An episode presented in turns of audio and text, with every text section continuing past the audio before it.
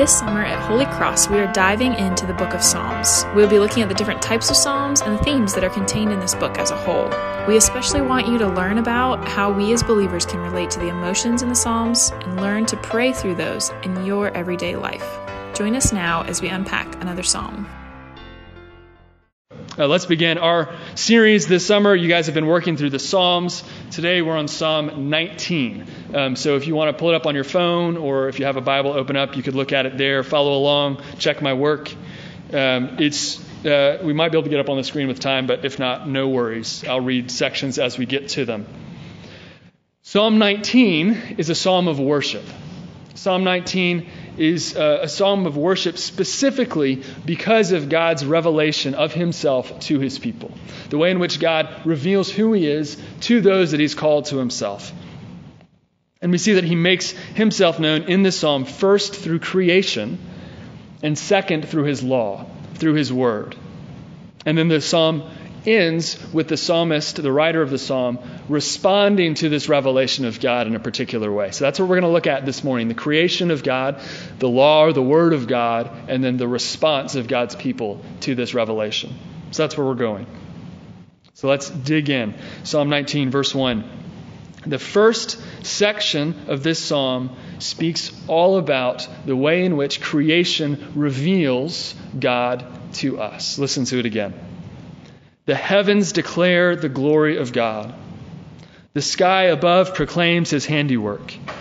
Day to day pours out speech, night to night reveals knowledge. There is no speech, nor are there words whose voice is not heard.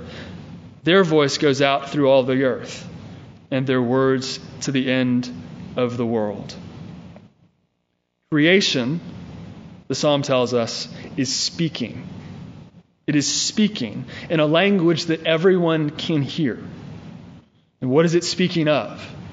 It's speaking of God. It's speaking of His glory. It's speaking of His handiwork, the things that He's done. Creation is revealing God to us even as we live within it. Now, I think we know this intuitively. I mean, we have all been taken aback by the beauty of the ocean in the morning, haven't we? We've all been floored by the majesty of the mountains as you drive up into North Carolina. The stars, the planets overhead. The wonder of created world catches us, doesn't it? It pulls us out of ourselves. It causes us to ponder things too high for us. Beauty and fear and wonder and glory, majesty. There's something of, of, uh, of a whisper that we can't help but hear of creation speaking about something bigger than ourselves. I think this is why so many religions develop around worshiping the created things the worship of the sun or the moon or the stars. These are things that are intimately tied to our existence and that they and they speak of something greater than ourselves. It's, I think this is why modern kind of new age spirituality has such an emphasis on being rooted into the matter of the world. You know, walking barefoot and having stones on your windowsill. There's like this beauty around us that we're trying to get into somehow. Everyone recognizes that creation is communicating something spiritual. There's something powerful going on there that resonates with something in us. There are ancient words being spoken. But what is being spoken? What are the words? What is creation saying? The psalm tells us it speaks of the glory of God. Creation is powerful, it's moving, it's transformative because it speaks of the God who made it. It reveals to us a God that is bigger and wilder and more beautiful and more wonderful than ourselves, more than we can comprehend. Creation speaks of God and of His glory. And this is what it was always intended to do. From the beginning, God designed creation to speak to us of His glory, to declare His wonder. Creation is all, all of it is God's temple. Did you know that? It's God's temple of glory and worship. You know, if you've been in the church for a while, you may have encountered the debates about creation. Was it six 24 hour days in which God made the world in Genesis 1? Are these days the kind of the metaphor of God's days in which a day is a thousand years? We've, some of us have heard that debate. It's a debate that Christians have been having since the beginning. Since the beginning. And there's back and forth about it. Good Christians can be on either side of it. The reason we have that debate and why it's gotten heated in the last little while, at least in part, is because it's a, it's a scientific, methodological question, and that's how we think as Westerners. We like to think in questions of how this works. We like to know about the mechanics of the thing. We want to take it apart. We want to know the order in which things happen, the way in which it came out. We ask how questions. How did God do this? How exactly did it work? Those are good questions. It might be, though, that Genesis 1 will never answer them for us, at least not completely. Because it might be that Genesis 1 is answering a different question. We come to it asking how God made the world. What if Genesis 1 is there to teach us why God made the world? What the world is for? Not only that He made it, which He did, but that He made it for a purpose in six days. In the ancient Near East, in the, the region around ancient Israel, the peoples had a tradition of building temples. And these temples might have taken decades to build. You think about these great stone ziggurats or beautiful columns. Who knows how long it took to put it together? But they furnished them in six days. In six days. And on the sixth day, the idol would be brought in for the temple. And the assumption is that overnight, between the sixth and the seventh day, the deity, whichever deity they've picked to worship, would breathe life into that idol and then would be present in that idol. And on the seventh day, worship would begin. This would be the beginning of the temple. Now, what would it mean for Israel to hear the creation of the world described as Genesis 1 describes it? To hear that the world is made in six days? To hear that on the sixth day the image of God is placed in it. And God breathes life into that image. That on the seventh day, worship begins. What would it have meant to Israel to hear creation described that way? It would have told them why the world was made. It would have told them what it was for. They would know that creation was a temple that creation existed to declare the glory of who God is, to cultivate our worship, and that we might cultivate it into the proper worship of God in beauty and in culture. All of creation has existed from the beginning to declare the glory of God. This is what it's doing. As C.S. Lewis puts it, that means that every piece of creation that we see is a sunbeam, and our imaginations are to run up that sunbeam to the sun. Every bit of creation is a bit of the glowing glory of God intended to drive our hearts to recognize He who is above it all, who is behind it all, who has created it all, and who has created us and is good and beautiful and right and true. That's what creation is for which means that it is good and right to surf at sunrise. Good and right. It is good and right to sip coffee on the back porch as the crickets come out. It is good and right to sit quietly in the marsh as the birds come back to roost. It is good and right. Why? Because creation is declaring the glory of God to you and you get to listen to it. Creation is speaking of the glory of God. But that's not the only way that God reveals himself to us, is it? It actually wouldn't be enough. We can learn a lot about God from creation, but there's a lot that we can't know. There needs to be another way that he might reveal himself. And the psalmist gives us another, beginning in verse 7 because God also speaks to us, reveals himself to us through his law, through his word. I remember sitting around a campfire with some work friends years ago. I was working at Kudu, which is a coffee craft beer spot downtown Charleston. If you've been there, you love it. It's a great spot. Um, And I, my, the, when the assistant manager would do a Friendsgiving every year, everyone would bring their leftovers and we would swap and we'd sit around and um, have a great time in his backyard. I remember one of those Friendsgivings, sitting around the campfire, a friend of a friend at work had had one too many. And he began pontificating about his visions of God, what he believed God was and what God meant, loudly. And uh, perhaps too confidently, right? Uh, but this was his point. He, he said that he firmly believed it was impossible for us to know God. Impossible. How could we? We're finite creatures. We're small. We can't even grasp this world. We don't know what's at the bottom of the ocean yet in places. How could we know God? He's so far above us. He's so high, so mighty. He is infinite and holy and perfect. If God exists, it would be impossible, unthinkable that we could ever attain to knowledge of Him rightly. How could we ever reach Him? And of course, He's right, mostly. He's pretty right. There's no way we could ever actually climb to God. There's no way we could ever comprehend Him fully with our mind. Look at creation declaring the glory of God. Can you really see Him fully through that? Can you know Him as He's meant to be known? No, of course not. God is too immense. He's too infinite, too perfect. We could never get there. But what my friend forgot or, or, or didn't consider was the possibility that God might make Himself known to us. Not that we would get there on our own, but that He might speak. That He might speak to us through His Word and through His law. There's a different kind of knowledge of God that we get through His Word than we get in creation, isn't there?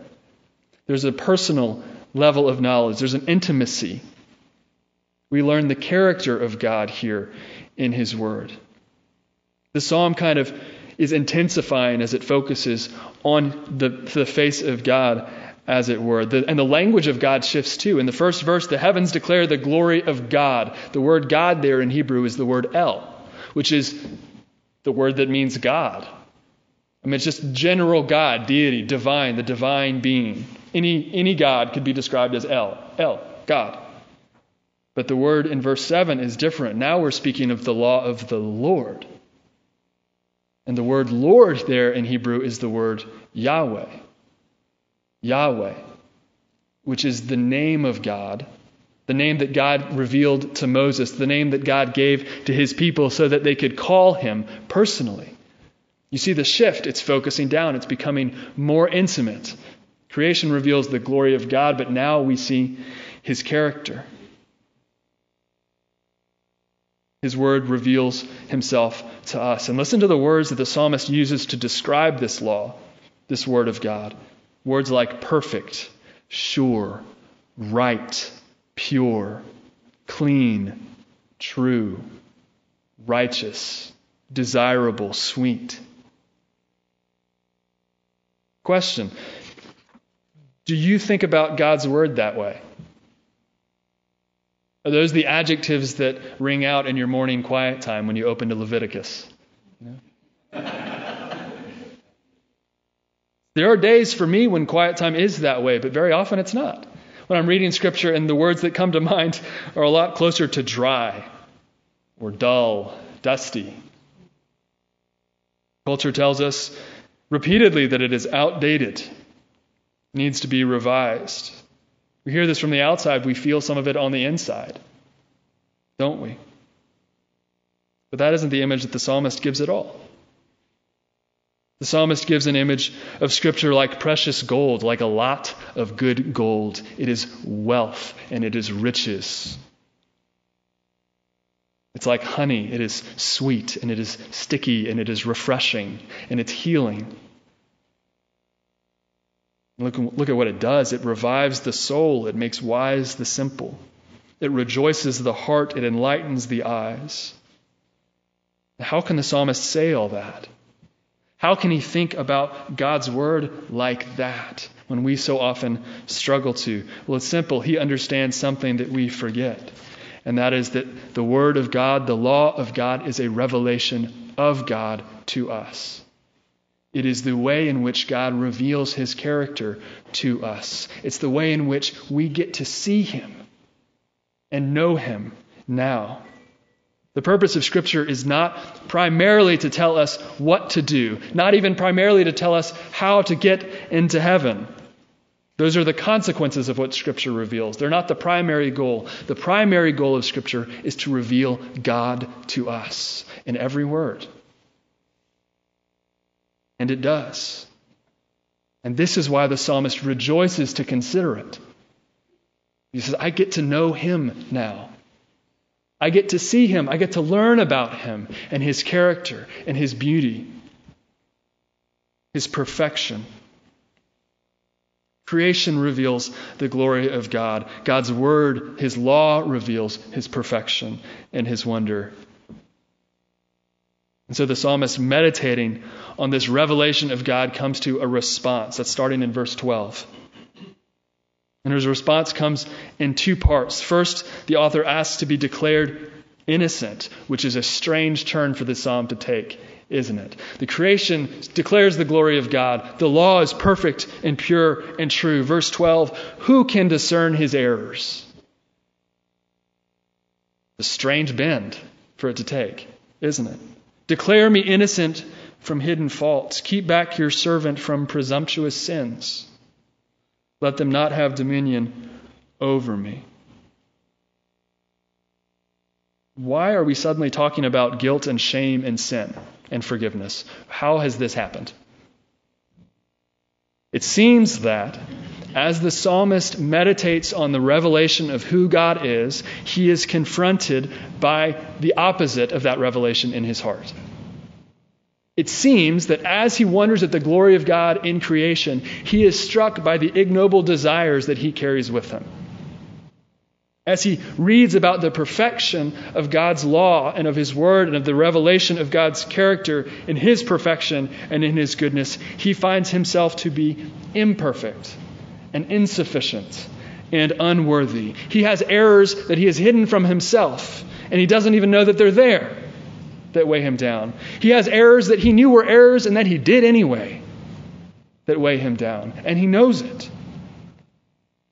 It's like the way when you uh, walk into the bathroom and flip on the mirror and the, the light in the mirror, and suddenly everything is there to be seen every blemish, every fault. Or when you're in a room and someone walks in who is undeniably beautiful or powerful, and you immediately feel like you are smaller as a result by this comparison.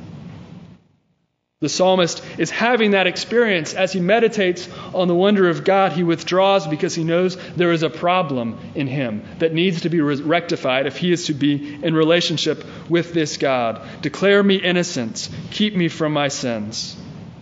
Then I shall be blameless. And the psalm ends with a prayer a simple prayer that we've heard many times. A lot of preachers like to use it when they get up to preach. Let the words of my mouth and the meditation of my heart be acceptable in your sight, O Lord, my rock and my redeemer. This is beautiful. Let the words of my mouth, the meditations of my heart be acceptable. The heavens declare the glory of God. Their words are right and true and perfect. The law declares the character of God and his perfection. Its words are right and true and perfect. My words aren't. Let my words be true, God. Let the words of my mouth and the meditations of my heart from which they spring, may they be acceptable, God.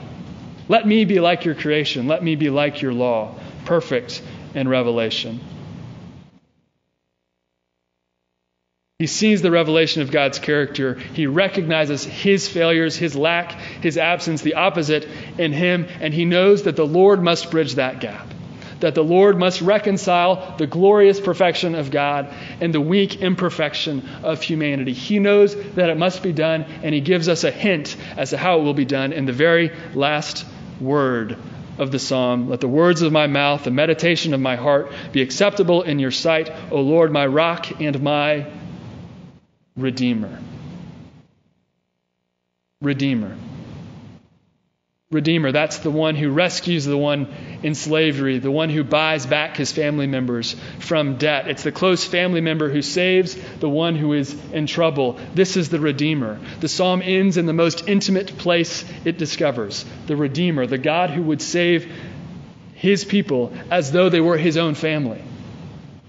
And the psalmist knows that this must happen, but he does not know how it will happen. He cannot know. He has revelation from the heavens, he has revelation from the Word, and there are hints throughout of what God is going to do. But we see what he has not yet seen, and that is that God has revealed himself in creation, the Word incarnate to redeem us that the creation that declares the glory of God in the heavens and in the, in, and in the earth, it declares the glory of God in the person of Jesus, who took matter into himself, was himself entering into creation, bearing a created body that would declare the glory of God through his life and from the cross and in his resurrected form.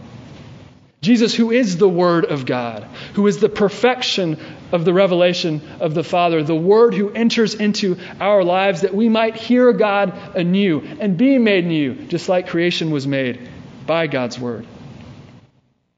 Jesus is the bridegroom that comes out like the sun. Jesus is the strong man who runs to the end to rescue his people. Jesus is the law that is sweeter than honey who gives himself as bread and wine, a meal that satisfies, that enlightens our eyes and revives our hearts. He is the Redeemer who we need. He is the revelation of God come to us. Let me leave you with this exhortation, then, friends. Friends, delight in God's creation. It is his gift of revelation to you. Enjoy it deliberately. Friends, delight in God's word, in his law. It is intended for you that you might know him. Delight in it and worship. Friends, delight in God's Son. He is our Redeemer that we might know God fully again, that we might speak with right words, that we might have right hearts. This is good news for us. Amen.